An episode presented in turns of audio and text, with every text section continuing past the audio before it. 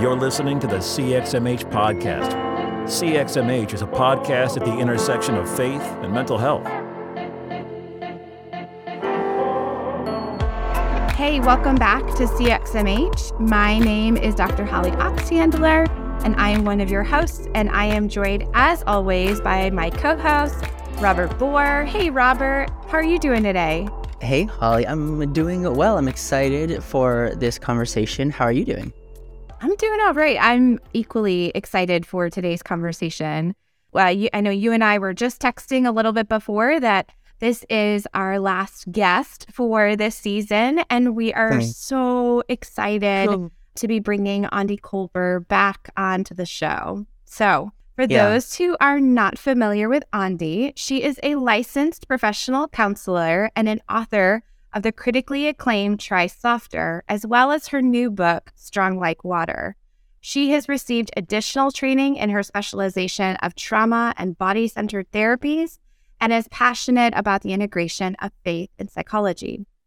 Aundi regularly speaks at local and national events and she has appeared on several podcasts and is returning guest here on CXMH. So I'm going to tell our guests to go back to episodes 32, 42, and 89, where she joined us. As a survivor of trauma, Aundi brings hard won knowledge about the work of change, the power of redemption, and the beauty of experiencing God with us in our pain. Aundi, welcome back to the show. Thank you both so much for having me. It's really good to be with you on your show. Yeah. Welcome home. I, I do I brag often about you told me one time CXMH was the first podcast that you came on and discovered that you liked teaching in that manner. So I claim that all the time. I love that. I'm glad you do. It was at the time, especially a big, it felt risky to do that. Um, I thought that maybe I would like it, but I internally was, you know, it kind of had to do some work to be able to be like, it's okay, you can just try it. And um, and I'm so grateful. I'm so grateful for that. And I'm grateful for the times that I've gotten to to do it with you too, Holly, and just what you both have done with the show. It's really beautiful. Oh, thank you. Thank you. Oh, it's such a gift to have you back on. Mm-hmm. Is there anything um, that we missed in your fancy bio there that you want to share? Gosh, um, you know, no. Um, how much time do we have? no. Um, no, I would say, you know, maybe one thing is just that we moved from Colorado this last June, and I now live in Western Michigan, which has been a, a pretty big change. Um, and so yeah, just adjusting to that, and and so kind of in a a little bit have been in a transitional season. Yeah. Yeah, I um, have loved the pictures that you share since you've moved up there and being by the lake, and I just love it. I'm I'm so so thrilled for y'all to be settled in up over there, and um, it seems like it's been a good a good move for for you and your family. So it's yeah. good. Yeah, thank you so yeah. much. Yeah, we are loving getting to see like a huge body of water, uh, primarily Lake Michigan. Um, I can feel in my body um, you know, just what how that regulates me. And I am so grateful because even though I loved Colorado and, and the mountains were wonderful to be able to see, what a what a privilege. But um, being by a big body of water, man, it it it, it regulates mm. me in a way that um, not many other things do. Well, that's a perfect segue. Speaking of water, there you go. Uh, the title of your newest book that we're talking about today, that I know Holly and I both were super excited to uh, see it launched into the world. Confetti from the box was like all over my kitchen for a bit. I know. The, the little the little print that came with yes. it, one at a time, was the first piece of artwork that I put oh. in in this new office that I'm in here. But the new book is called Strong Like Water: Finding the Freedom, Safety, and Compassion to Move Through Hard Things and Experience True Flourishing. So the title, Strong Like Water. I love your your titles are like counterintuitive maybe right? Try mm. softer and then strong like water. Mm. i know that's intentional. But the the this title comes with a couple layers of meaning that you unpack throughout the book. Can you explain a little bit about what that means? Yeah. Well i'm glad that you pick up that feeling of it, you know you can like that there's layers to the meaning is how i think of it. And i i love when words like when you don't even say a lot but it's but the things that are there um, have deep impact. Um, I'm drawn to that personally, which is, you know, probably why that comes out in that way. But strong like water is something that I think has been sort of being, it has been in the process of being birthed in me, I think for a long time.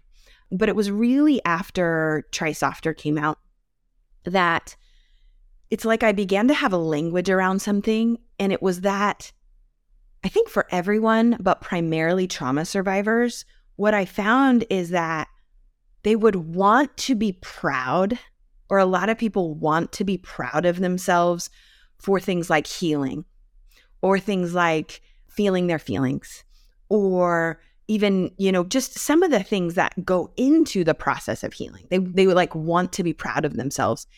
But then there's like this conflicting sense of isn't that kind of weak am i just sort of like um you know i used to be strong quote unquote and now i'm not strong because now i let myself cry and it, it's like it it it, this phrase makes me laugh, but it got my goat a little bit. It gets my goat because I I think of the fact that when we need to survive, that is strength. But healing and becoming more whole and becoming who we really are, that is also deeply strong. And mm. so, strong like water is my attempt to honor the full spectrum of our humanity. Like not only just what it is what it takes to survive. Um, and that I really this is so important to me to say like and that is worth honoring. You know, all mm-hmm. those things that come up in us, those instincts to survive, we need those and they matter.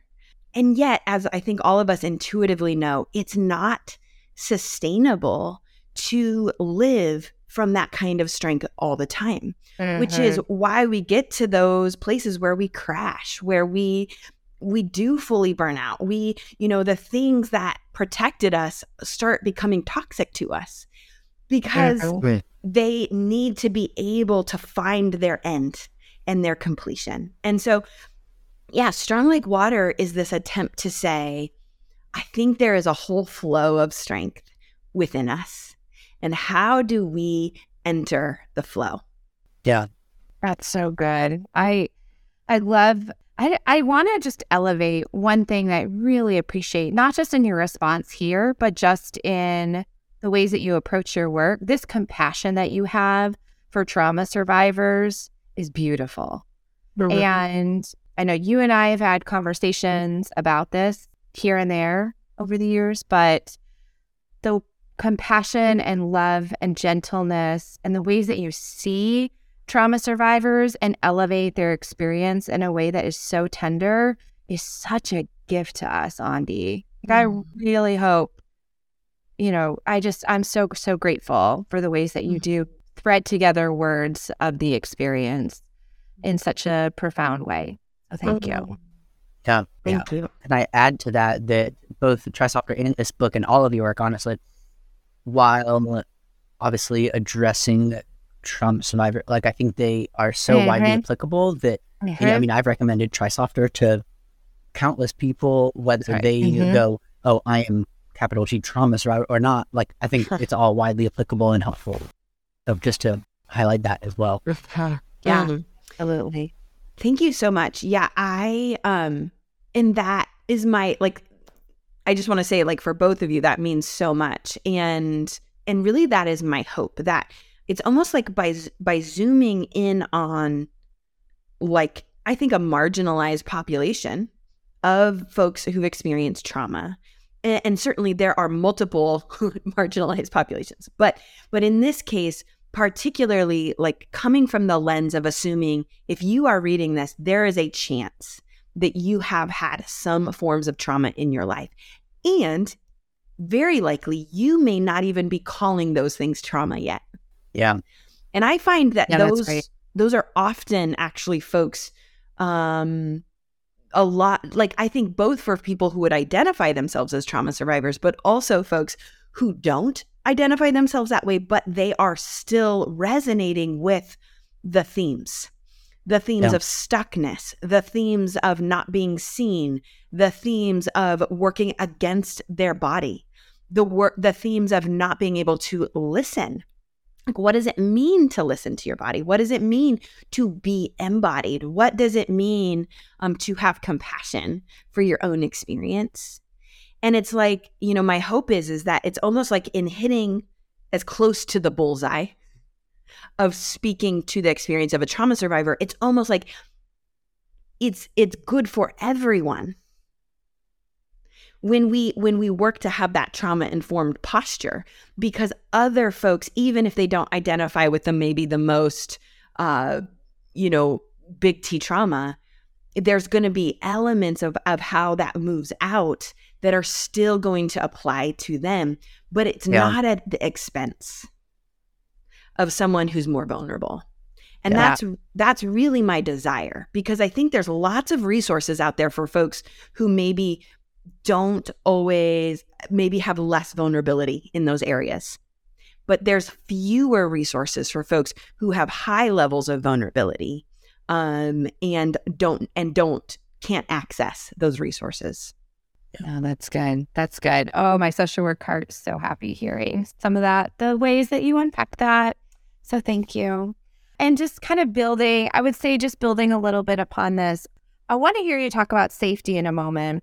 But before I do that, before I, you know, give you my question that I have for you, I do want to comment on the nuance that you integrate in this book. Without going into weeds, you still add the appropriate level of nuance, I think, around several of these difficult topics that are really hard to talk about or wrestle with. Um, that oftentimes, when you know, we there may be well intended folks out there trying to offer helpful things, but without that nuance, it can be very hurtful. Um, so I'll say, you know, for example, in the book, you you talk about the difference between like discomfort and harm. And you actually kind of build on that, saying like the paradox of being human is that we need discomfort to grow, but it must occur at a pace and in a way um, that our bodies can tolerate. It's kind of all wrapped up in this understanding around safety. Mm. So, my question then, nodding after nodding to that nuance, you do talk about safety within this book quite a bit. And so, I'd love to hear you talk about what safety is, uh, maybe some of the components that are involved with it, and like how do we build this sense of felt safety Mm-hmm. Yeah.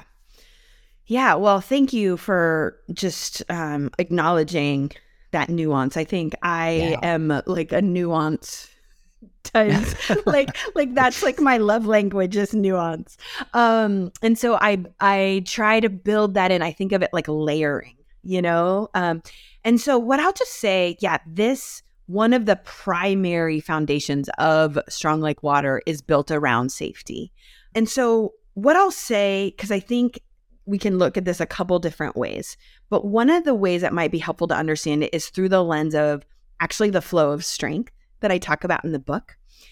Um, and the so the flow of strength essentially is that I rec- or I name that I believe that we have at least three. Maybe there's more, but in this sort of theoretical conceptualization I put forward, I say three. You know, and the the first is that is a situational strength. And situational strength is essentially survival strength. And and you could think of this like anything that our body has to do. And I mean that literally anything. And so there's so many variations of what that might mean. When we for folks who are familiar with the term, like when we go outside of our window of tolerance, when we go outside of the range where our body can handle what's happening and we go into a, a stress or a trauma response, we are in survival strength. And so, again, we need that strength. Like we need it to um, meet, um, you know, threat that might be occurring because it gives us the best opportunity to survive. And for trauma survivors or for anyone who has a history of unresolved trauma, the tricky thing is that sometimes what can happen is that we might perceive we need situational strength, even when actually it may not necessarily be needed in that moment. And we're going to talk yeah. about that a little bit.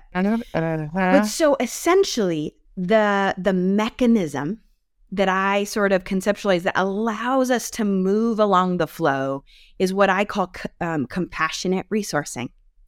And compassionate resourcing, I really borrow from the definition that Dr. Arielle Schwartz uses for resourcing. And she says a resource is anything that communicates safety to your body in the present moment. Yeah, it's good.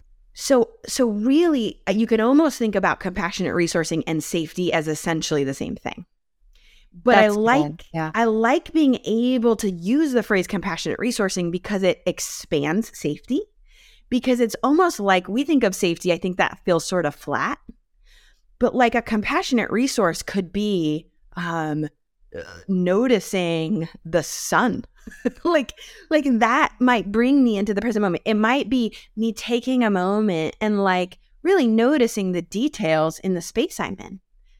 That is it's communicating safety but i'm but there's also it's a mechanism. It's it's like an offering to your body right? Like here's what i'm showing you that you're safe.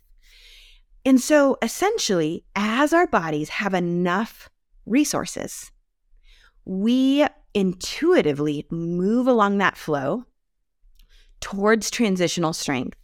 And what's happening is from like a neurobiological perspective, that prefrontal cortex that goes offline when we are in situational strength, it's beginning to come either fully or partially online.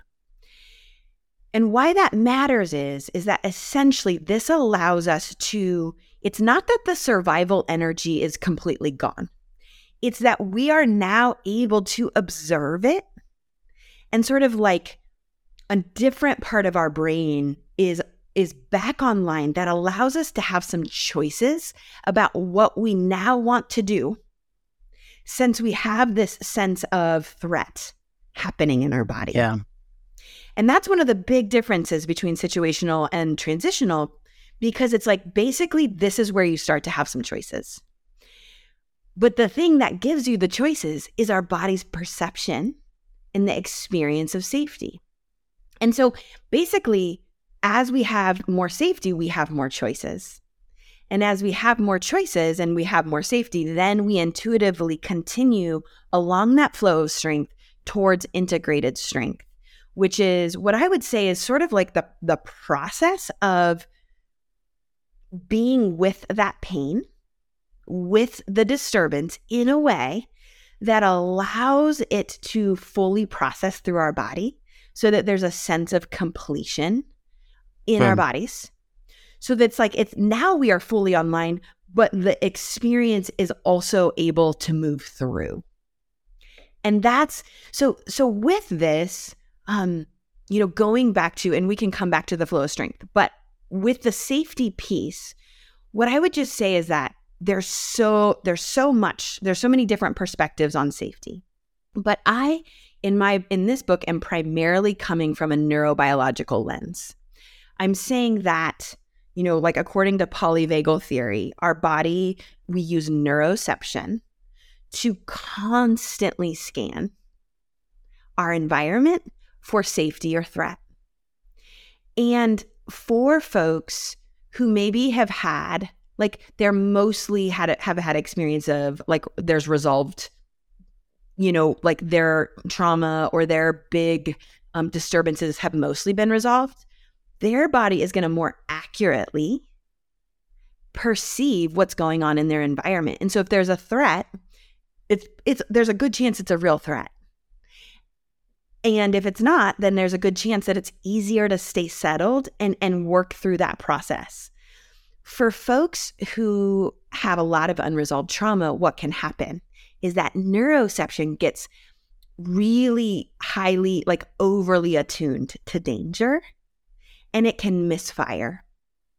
And so, this is the work of as we become aware of it, we can build that safety. Like we can, you know, um, Deb Dana talks about felt safety through through three you know three different avenues you know it's like there's safety that we can experience within ourselves between ourselves Um, and with, I'm trying to remember what's the third one in ourselves, between external. ourselves. External so like internal, interpersonal, and external. That's right. Yes. So I see that. I think that's such a beautiful, helpful perspective. It's like those are all routes that we can compassionately resource. So we can compassionately resource potentially internally, and then we can do it sort of interpersonally, and then we can do it externally. And all of those are ways in to building the safety. And then I see that really working with and this is a this is something that makes me geek out and but essentially oh, like, I love it. as we experience this, we begin all all types of safety ultimately can be internalized into our body. And when that happens, this is where the magic really starts to happen. Because then even when we get into situations that have maybe a sense of a of threat and and it may be very much even a valid threat if we can stay connected to that safety that we've sort of internalized now we are staying integrated even while facing big potentially hard things and so this I think for me is like the whole trajectory. You know, I think I probably gave you a lot more than you asked for in that oh, question. I love it. Bit of it. Yep. Yeah, but that's sort of how I see all of that working together.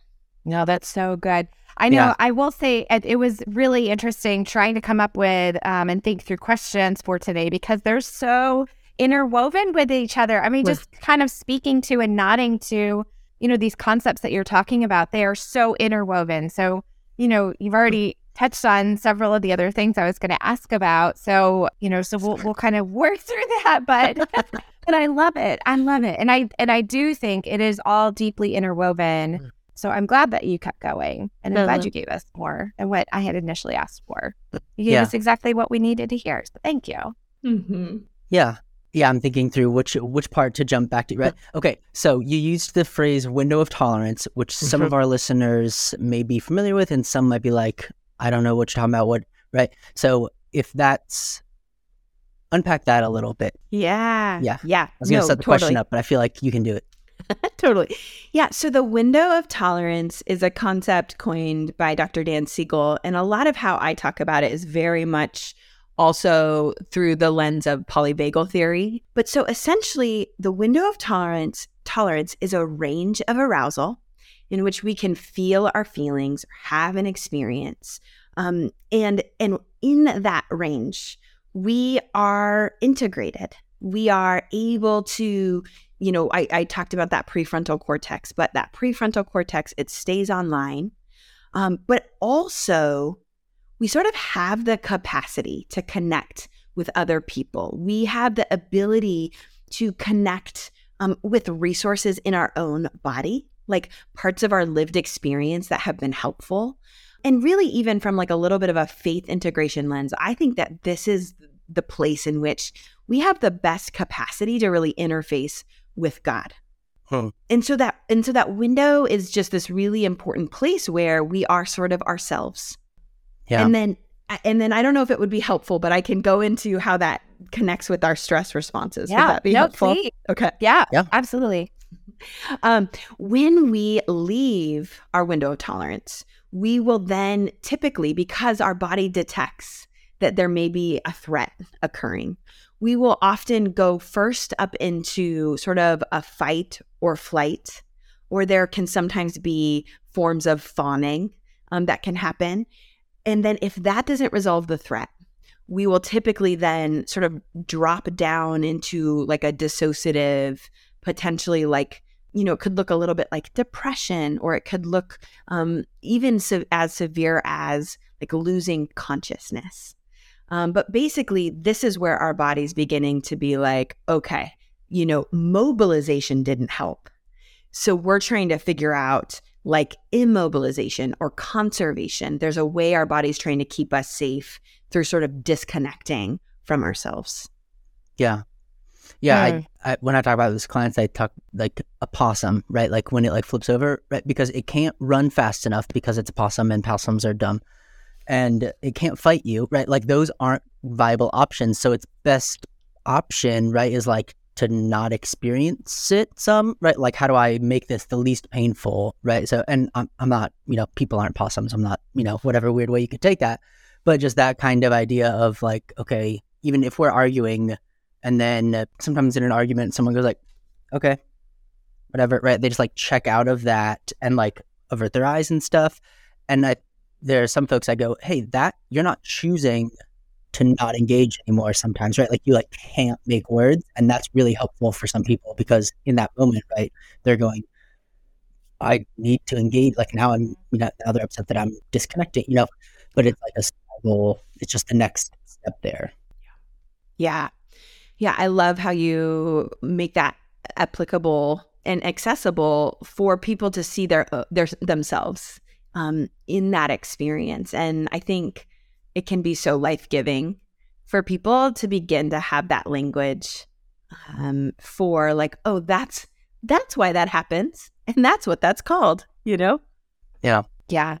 Well, thank you for kind of giving us a review of the window of tolerance. I know that that was extremely helpful for me when I had first um, learned about that term and be really beginning to understand a little bit more about what does that look like when I'm within that versus outside of it. When do I get outside of the window of tolerance? What are the things in my life that kind of move me in that direction or help me kind of come back in? So I think that's really helpful just having that language. I do want to go back to the compassionate resources in a little bit, but one of the things that I want to first elevate, and it does tie in a little bit with the window of tolerance, is this practice that you write about called honoring your container mm. in the book.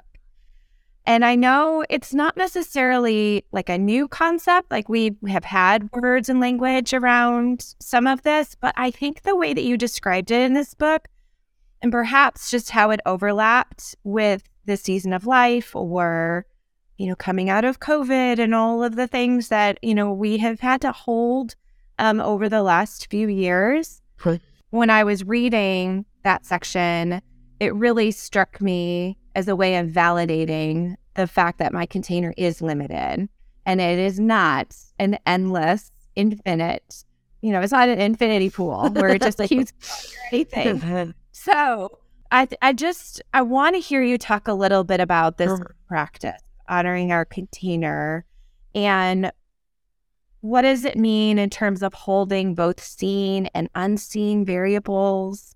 Yeah, talk this yeah. Talk, the, talk us through this. Yeah. Well, thanks for um, naming that. I think this is in, in all of my interviews, this is the first time I've gotten to talk about this particular practice. So I'm excited. Really? Yeah.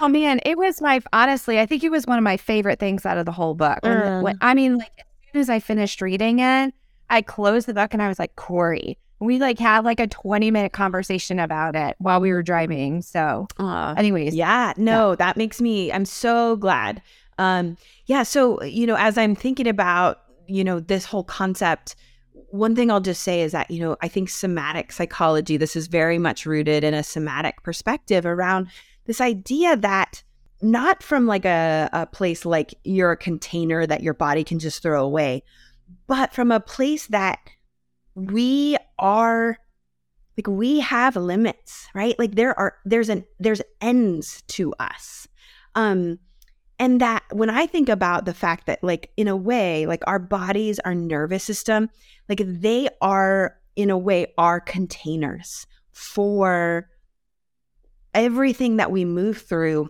in our lives and, and in any particular moment. Wow. Like, because this is more than a theoretical concept, this is like an embodied experience. It's almost like, you know, in one moment, while you're processing something big for example your container you you might be like almost full right? Like maybe you got some not great news. And you know you're like if i were to look at myself like a container i'm like i'm 95% like no i can't if someone tries to pour more into me right now i will overflow. There is nothing else available for holding and I actually like to pair this with the window of tolerance because what I would say is is that it's almost like once we get to the edges of the container, once we get to the edges of what what we're holding, And it almost doesn't even matter what it is that's in the container. It could also be good things. If the container mm-hmm. is too full, from a physiological perspective, our bodies, that's going to begin to be experienced as a threat by our body. So even if it's like, oh, kids' birthday parties, and then, oh, and then everybody I know having a celebration at the same time, and then all these good work things happening, and then, you know what I mean? But it's just bigness. It, if it's even still, if if it's too much for our body, it's too much for our body. Mm, um, but in the book, I talk about it through the lens that we can, everybody is going to be carrying both seen and unseen things in their containers. And that this is where things like racism and discrimination and a trauma history and poverty and through the lens of like ACEs, you know, adverse childhood experiences and um, all of those things. When I say unresolved trauma, this is part of also what I'm naming. That it's like the cost of carrying that around in your container all the time is high. And it's not to say, I want to just name that that doesn't mean that those things for all time will always be experienced that way. Like we can and we are capable of metabolizing those experiences and and it's not a simple it's not always simple it can be very complicated but it can be a both and but so I think in this particular practice in the book, I think that there's something really I pr- I hope and I pray for readers that when they they look at this practice and that they are invited to say, "So what are you holding?" What have you yeah. been holding through the last couple years of the pandemic? What has your body like what does it cost you to hold, you know, fill in the blank? And to just take a moment to externalize in a place and to almost imagine that if you are a limited person and your capacity has been used by all of these things, and let's just say, like, oh, yeah, that means like every day I've got about 20% available to fit my whole life in. You know, that includes my self care, my work that I do, maybe my kids, my friendships. Um, I think, I hope, and I pray that that will cultivate some self compassion to say, well, it makes a whole lot of sense that you're having to rely on situational strength a lot. That makes a lot of sense. And it doesn't mean that there isn't some some ways forward. It doesn't mean that there's not hope. But sometimes we need to name. Like it feels hard because it is hard. I love that when you okay. uh, elevate that quote. it's so good. Yeah. I think what was so, I think what was really supportive with this practice is it, it, it really empowered me to be able to say no in ways that, especially as somebody who identifies with type two on the Enneagram, it's a lot harder for me to say that, to say no. And this just brought language to like, oh, yeah, I I really can't. I need to be a lot more gentle with myself these days as we move through these things. So yeah. Thanks for naming all that. Yeah. I love all that. And there was two things that oh now I forgot what the first one was. Okay. Well, okay. So thinking about that, I I do want to jump back to compassionate resources in terms of how we navigate some, right? If we say, okay, I think I am approaching my limit container wise or beginning to feel some dysregulation, right? So, uh, talk us through maybe even, I know there's those three, you know, Deb Dana, I think she calls them glimmers, right? And the idea of uh, internal, external, inter- interpersonal. But if I'm somewhere, I say, okay, compassionate resources sounds great what do I do with like how do I explore like I can't move to by a lake or some people say take deep breaths and like that just pisses me off more if people tell me to you know like how do I go about maybe exploring and, and figuring out what things are helpful for me? Yeah. Well I think a couple of things. One I would just say that if you are a person that you notice your own ambivalence towards the safety. Like, right, like as soon as you're like, oh, I want to do that, and then like there's like all the reasons why that doesn't feel like it's possible for you. First, I just want to honor that that probably even that um sense of like limitedness that it's not possible is probably even a form of situational strength. And I just want to honor and acknowledge that that's probably often because in the past when you've tried to access safety, it's it's not been truly safe. And that often that it's because safety has been actually continually paired with threat. And so your body begins to learn every time I try to get to safety, it isn't really safe. And so I think like this is where all the new this is why I, I, do try to be really, really nuanced in the book. And I try to really empower readers um, with lots of choices. And and even like if you're doing this alongside like a therapist, that is really often helpful because it helps to attune to like what's coming up to you like almost moment by moment. And that doesn't mean that this isn't still accessible or or available to you. But I want to name that because even that I believe is actually protective that there's a part of you that's doing that because they feel like it's actually not safe to access the resource. And so, oftentimes, what I would say is that part of what we want to do with this kind of work is we really, and this is like, I probably almost like talk about pacing to the point where I'm sure sometimes people are like, okay, I get it. Like, pace yourself. No, no, no, no, no. Keep, no, it's okay. Keep going but, with that. But this is, this is why. I mean, this is why.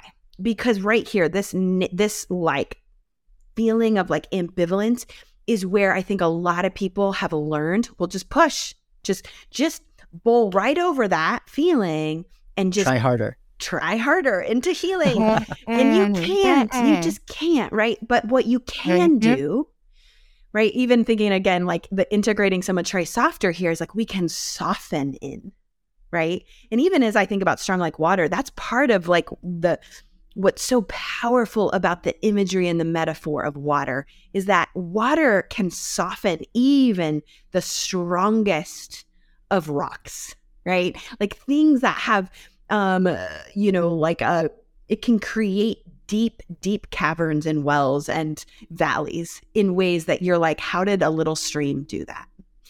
And so, what I would just say is that it's almost like we want to get really, really small and intentional with this work. Like, if you are that person who's like, I, man, that sounds good, but like, I just, I feel tense even just thinking about that. Like, first, we just, we, we just, uh, this is why I use the language of honoring so much because honoring that is essentially like we're saying to that protective strategy in your body, we're saying, we see you. We see you and we don't, and we want to respect you and would you just allow us to can we work together? Like i'm not going to bowl you over but let's just work together. And so for example like in strong like water this is why i give so many different what i would call like routes into the work. Now though it could be as simple as beginning to and i mean for folks who've heard me before i, I talk about grounding probably again like everywhere i go but it's because it's one of those things that we can begin to get curious about and play with and and in ways that we can really pace ourselves with. So so grounding is using our five senses to come into the present. Um that's a way what we are doing there is we are building safety. We are building the neuro pathways that when like a sense of threat begins to come up, it's allowing our brain to begin to say, hold on, wait, let's check in with the present moment. And so if that's if that's where you are in this process, like that's awesome.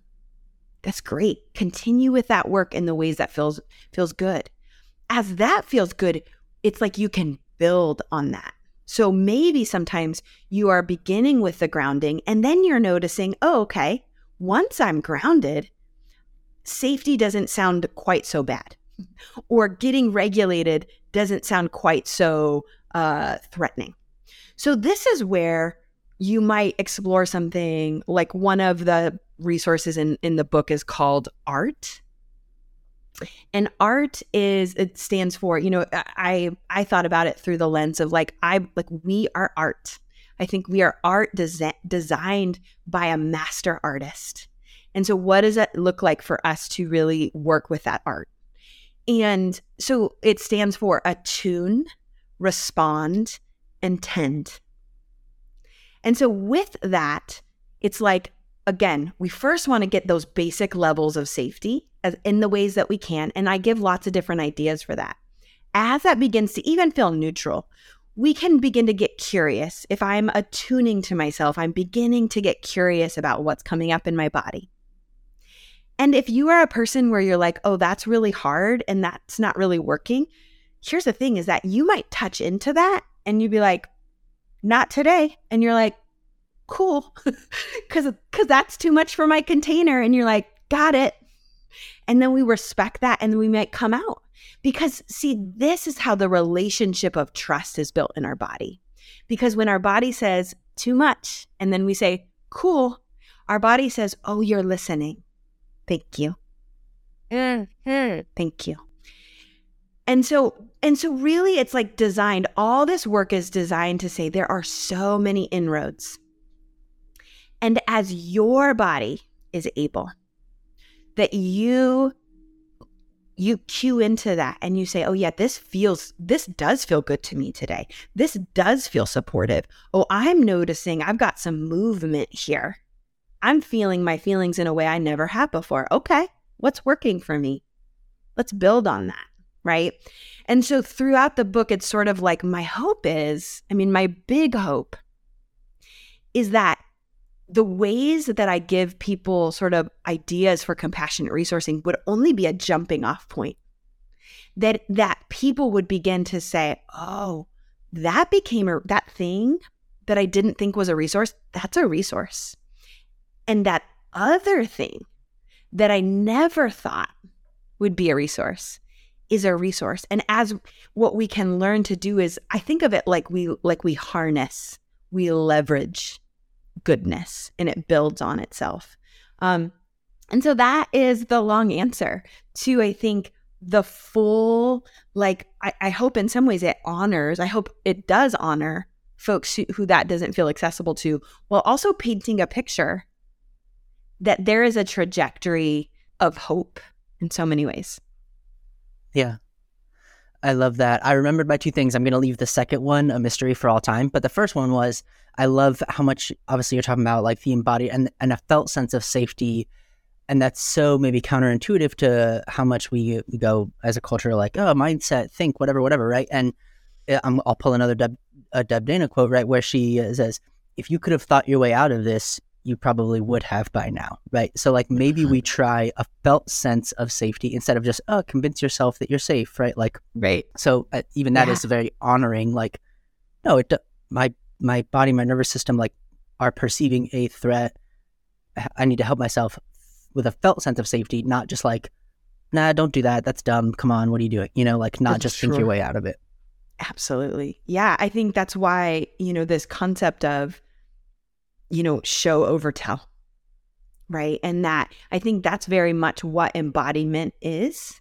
Like a felt sense of safety is show over tell in the sense of like we, it's because like I love that quote. Like if you could have, you know, talked yourself mm-hmm. out of mm-hmm. it, because it's like that's a version of white knuckling, right? That's a version often of like trying to bypass our protectors, and our protectors go, no, thank you. they go, You have not shown me this is safe. So I'm not, I can't soften. Right. right. And so I think of it like, I think this is why I'm often drawn, even I always keep attachment perspective in my work because so much of this work is very, it is very relational. It's relational internally. It's relational externally. It's it's potentially relational with God. It's real, you know what I mean? Like it's always built in these relationship experiences. And in relationships, we build trust. Like if someone continually harms you and then they say to you, hey, you can trust me. How does that go? Like that, that nobody, everybody's like, you know, like that doesn't feel great. You don't really feel a sense of trust towards them, no matter how they tell you that. And I think even when we don't mean to harm ourselves or our bodies, when we don't listen to the nuances, it can be experienced that way. Like like you're not listening to me. So I have to do whatever I have, you know, our our survival strategies, our protective strategies are like I'm going to do what I have to do because ultimately I just want us the system to survive. So when we work with our bodies, it can yeah. feel a little slower at first, or it can feel a little slower. But in the big picture, it's like that little stream, right? That you're like, oh, wow, look what that created. Look what that, that sort of sense of working with, it built trust, it built embodiment, it built compassion, um, and ultimately the ability to really be who you are made to be. Yeah. Gosh, it's so good. Well, there's one more that I'm going to ask you, and then and then we'll we'll move into the the closing. So I actually I want to build on like you've you've been. I love that we've gotten to this point of discussing like what is happening within our bodies, uh, because you know as we were just kind of talking about, so often we I think it can be easy for several of us to get stuck in our thoughts and our emotions and not make that connection to what is happening within our body um, how to listen to it and and things like that. But also how do we to to use your language earlier in the conversation how do we metabolize and move through some of this stuff too? Oh. so i love how in the book you write about you know doing dance parties at the end of the day with your kids and like we do the same. I mean oliver is like he's trying out break dancing these days in our kitchen and yeah. You have um, to send me a video Oh, well, yeah, yeah, yeah. I'll send a video. Yeah, I will. I'll send it to the both of you. But he was he was showing me a couple yesterday, and um, we just you know it, it has been a really good activity to help us move through the stress of the day. So I would love for you to kind of talk through this and the need for us to be moving to, as you say, like to metabolize, yeah, what is happening within us. Yeah, absolutely. Yeah, no, I love this and yeah, I think this is where it's like uh, it's like this is such both and work. Um, mm-hmm. and and so what it makes me think about is you know in our culture I think we uh, we praise emotional suppression and I think even we praise um, sometimes I think like even like certain types of physicality are accepted in, in very narrow ways but a lot of physicality that's rooted in like really attuning to our body is is not honored. And i see. That being such a part of the systemic element of how this makes it hard to heal and to be a person who's really well and healthy you know? And so thinking about this concept of metabolization i think you know from a big picture what that means and and what i would just say is that like when we have an experience and even putting it within the flow of strength, like our bodies are designed to, you know, have like an emotion. And then if, you know, if all of our capacities are online, we digest almost like we digest food, we digest our emotion. And then it gets it gets put away. It gets filed as a correct like like meaning it correctly is filed um, and we are able to view it like a normal memory. That's that's sort of the big picture.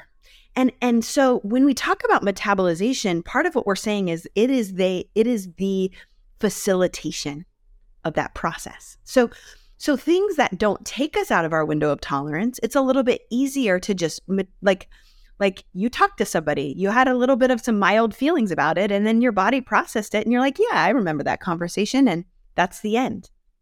But let's say big things happened, or maybe because of complex trauma, just interacting with people often brings up situational strength and it and it leaves these spiky feelings of not knowing what to do with yourself and what happened and right like this is a sign your body is like oh I don't know quite what to do, right? And so. I just honor both of these. But but so with this in the in terms of like listening to our bodies, I think one, I think intuitive movement in the ways that feels accessible to you. So like for example, like I love walking. And I I walk often like two or three times a day if I have time. because I love the movement and and sometimes I'll do it to music and sometimes I might do a meditation and sometimes I'm just thinking and sometimes I'm praying. But there's something for me about that. Like intuitively my body is like this it satisfies me on a very in, like a, like on a very deep intuitive level. And I would call that an example of a way that my body is that's a it's supporting me in the metabolization. Now, there's other ways that movement support us. Like in therapy, I'm often prompting folks to connect with what they're feeling and and finding ways like if they if they feel comfortable with it, like if someone's trying to set a boundary and we're talking about it, I might have them press against a wall. As we are literally discussing the boundary and visualizing what they are trying to do, because I want them to feel in their bodies that sensation of the pressure and what that and what that's like because part of what that's doing is it's allowing our bodies to complete this stress cycle that might be coming up and so we're always, it, as we're able, we're trying to stay curious. And we're saying, okay, I'm like a little bit anxious. Not what do other people think I need? What do I need? So, like, do I want to listen to some like rock? Because something really frustrating just happened and I just want to kind of like, I want to move with that, man. You know what I mean? Or like, there are just all these, there's so many different types of movement. And when it's rooted in our own attunement, this is a way that our body is able to really it's like we're we're digesting it. And then we're able to keep what's helpful and we're able to essentially discharge what's not. Yeah, she's so good. Well, I mean, I, I love how you are teaching this to your kids too and modeling this for us to be thinking about how do we equip our kids with thinking about moving through these feelings. I certainly echo that love of walking. Although I I love that you go multiple times a day. Like that's so good. Uh, if I can, it's not always possible. Yeah, yeah. I know, right? But I also know that, yeah, like like I was just messaging with Robert, telling him that like my when I have long meeting days, it's like meetings all day. Man, you better believe I'm gonna have some music on at the end and be moving my body a whole lot, one way, shape, or form. I'm sure our listeners can resonate with this too, and thinking about, you know, how they kind of move through their emotions. But but yeah. you're right. Like society or the systems, they don't elevate this or celebrate it, or if they're not as mindful of, I think, the ways in which we need to move and not just be thinking and feeling and yeah, getting stuck in those. Yeah. Yeah. That's good. Well, I know we've asked you this before. I kind of want to take your answer and then go compare it maybe across all the episodes that you've been here for. But one thing that we mm-hmm. love to ask folks when they come on as we're wrapping up, right, is what's your hope for this work? So obviously multiple books now. Maybe we'll we'll say for this book and like this chunk of work that goes along with this, right? Like what what is your hope for for all of this work? Yeah. Yeah. I think probably a two part answer. The first is rooted a little bit in I want to amplify and, and hopefully add some of my own perspective on, you know, I love like Deb Dana's work and Stephen Porges and like amplify the the necessity of safety and healing and like why that matters. Like I I hope that in a fresh way that readers will have some tools, some insight to be like, there is maybe more available to them than they have realized, and that it will allow folks to see that in a different way, that there is goodness available to them in ways that they maybe hadn't seen it before. Um, so I think that's one, that's the first part. But really, um, you know, in the dedication to my book, um, there's I so it was, to my it was lots of dedications, but you know it was like to my mom, um, to Brendan and Tia and Jude, um, my husband Brendan and my kiddos Tia and Jude. But then the last was, and to survivors everywhere, may your healing come. Right. And I think that's like encapsulate my biggest hopes is like, may your healing come. You know, the people who are reading, engaging, that it's like, I think it reflects like a both and, like an already but not yet of I think that the healing can be it is possible and and yet honoring I hope that it honors the ache and that it creates some more ways um, to get there. Yeah. Gosh, that's so good. Well, before wrapping up the episode, there is one more question that we're going to ask that is new that we've been asking folks this season. Um, and so, Aundi, we would love to hear what is serving your soul these days. Very, very much. Yeah. You know, I I think what's serving my soul is I've really been tuning into a really young, young part of myself that I think I have not even had access to before, um, before even just the last couple months. And what has been so good is really tuning in to to caring for that part of myself. Um, yeah, it's like interesting to me how like I go through different seasons of healing, and I'm like, okay, cool, like we got this, and it's like, and then I think our bodies say, okay, now you're ready for this. And so I've kind of been in a season where I a, a part of my story that was not available to me before now um, has been available and so to just to tenderly care for that part of myself has really I, I've just seen the shifts even more um, in my own self, and that has been really beautiful. Oh, I love that. I love that so, so much. And thank you for articulating that experience of like, as we heal, there are more opportunities to tend to other parts of us that need healing. Yes. It's good or need our attention. Well, listener, um, if you would like to connect with Aundi, you can find her. Um, her website is aundikolber.com. We'll have these links all in the show notes. Um, you can find her on Instagram or Twitter at Aundi Kolber or on Facebook at Aundi Kolber Writes. Um, you can pick up a copy of either Strong Like Water or Try Softer um, or the Try Softer Companion Guide wherever you buy your books. Although, again, we'll add some links um, in the show notes for you to get them there. If you want to connect with the show, you can find us at cxmhpodcast.com or on any social media at cxmhpodcast.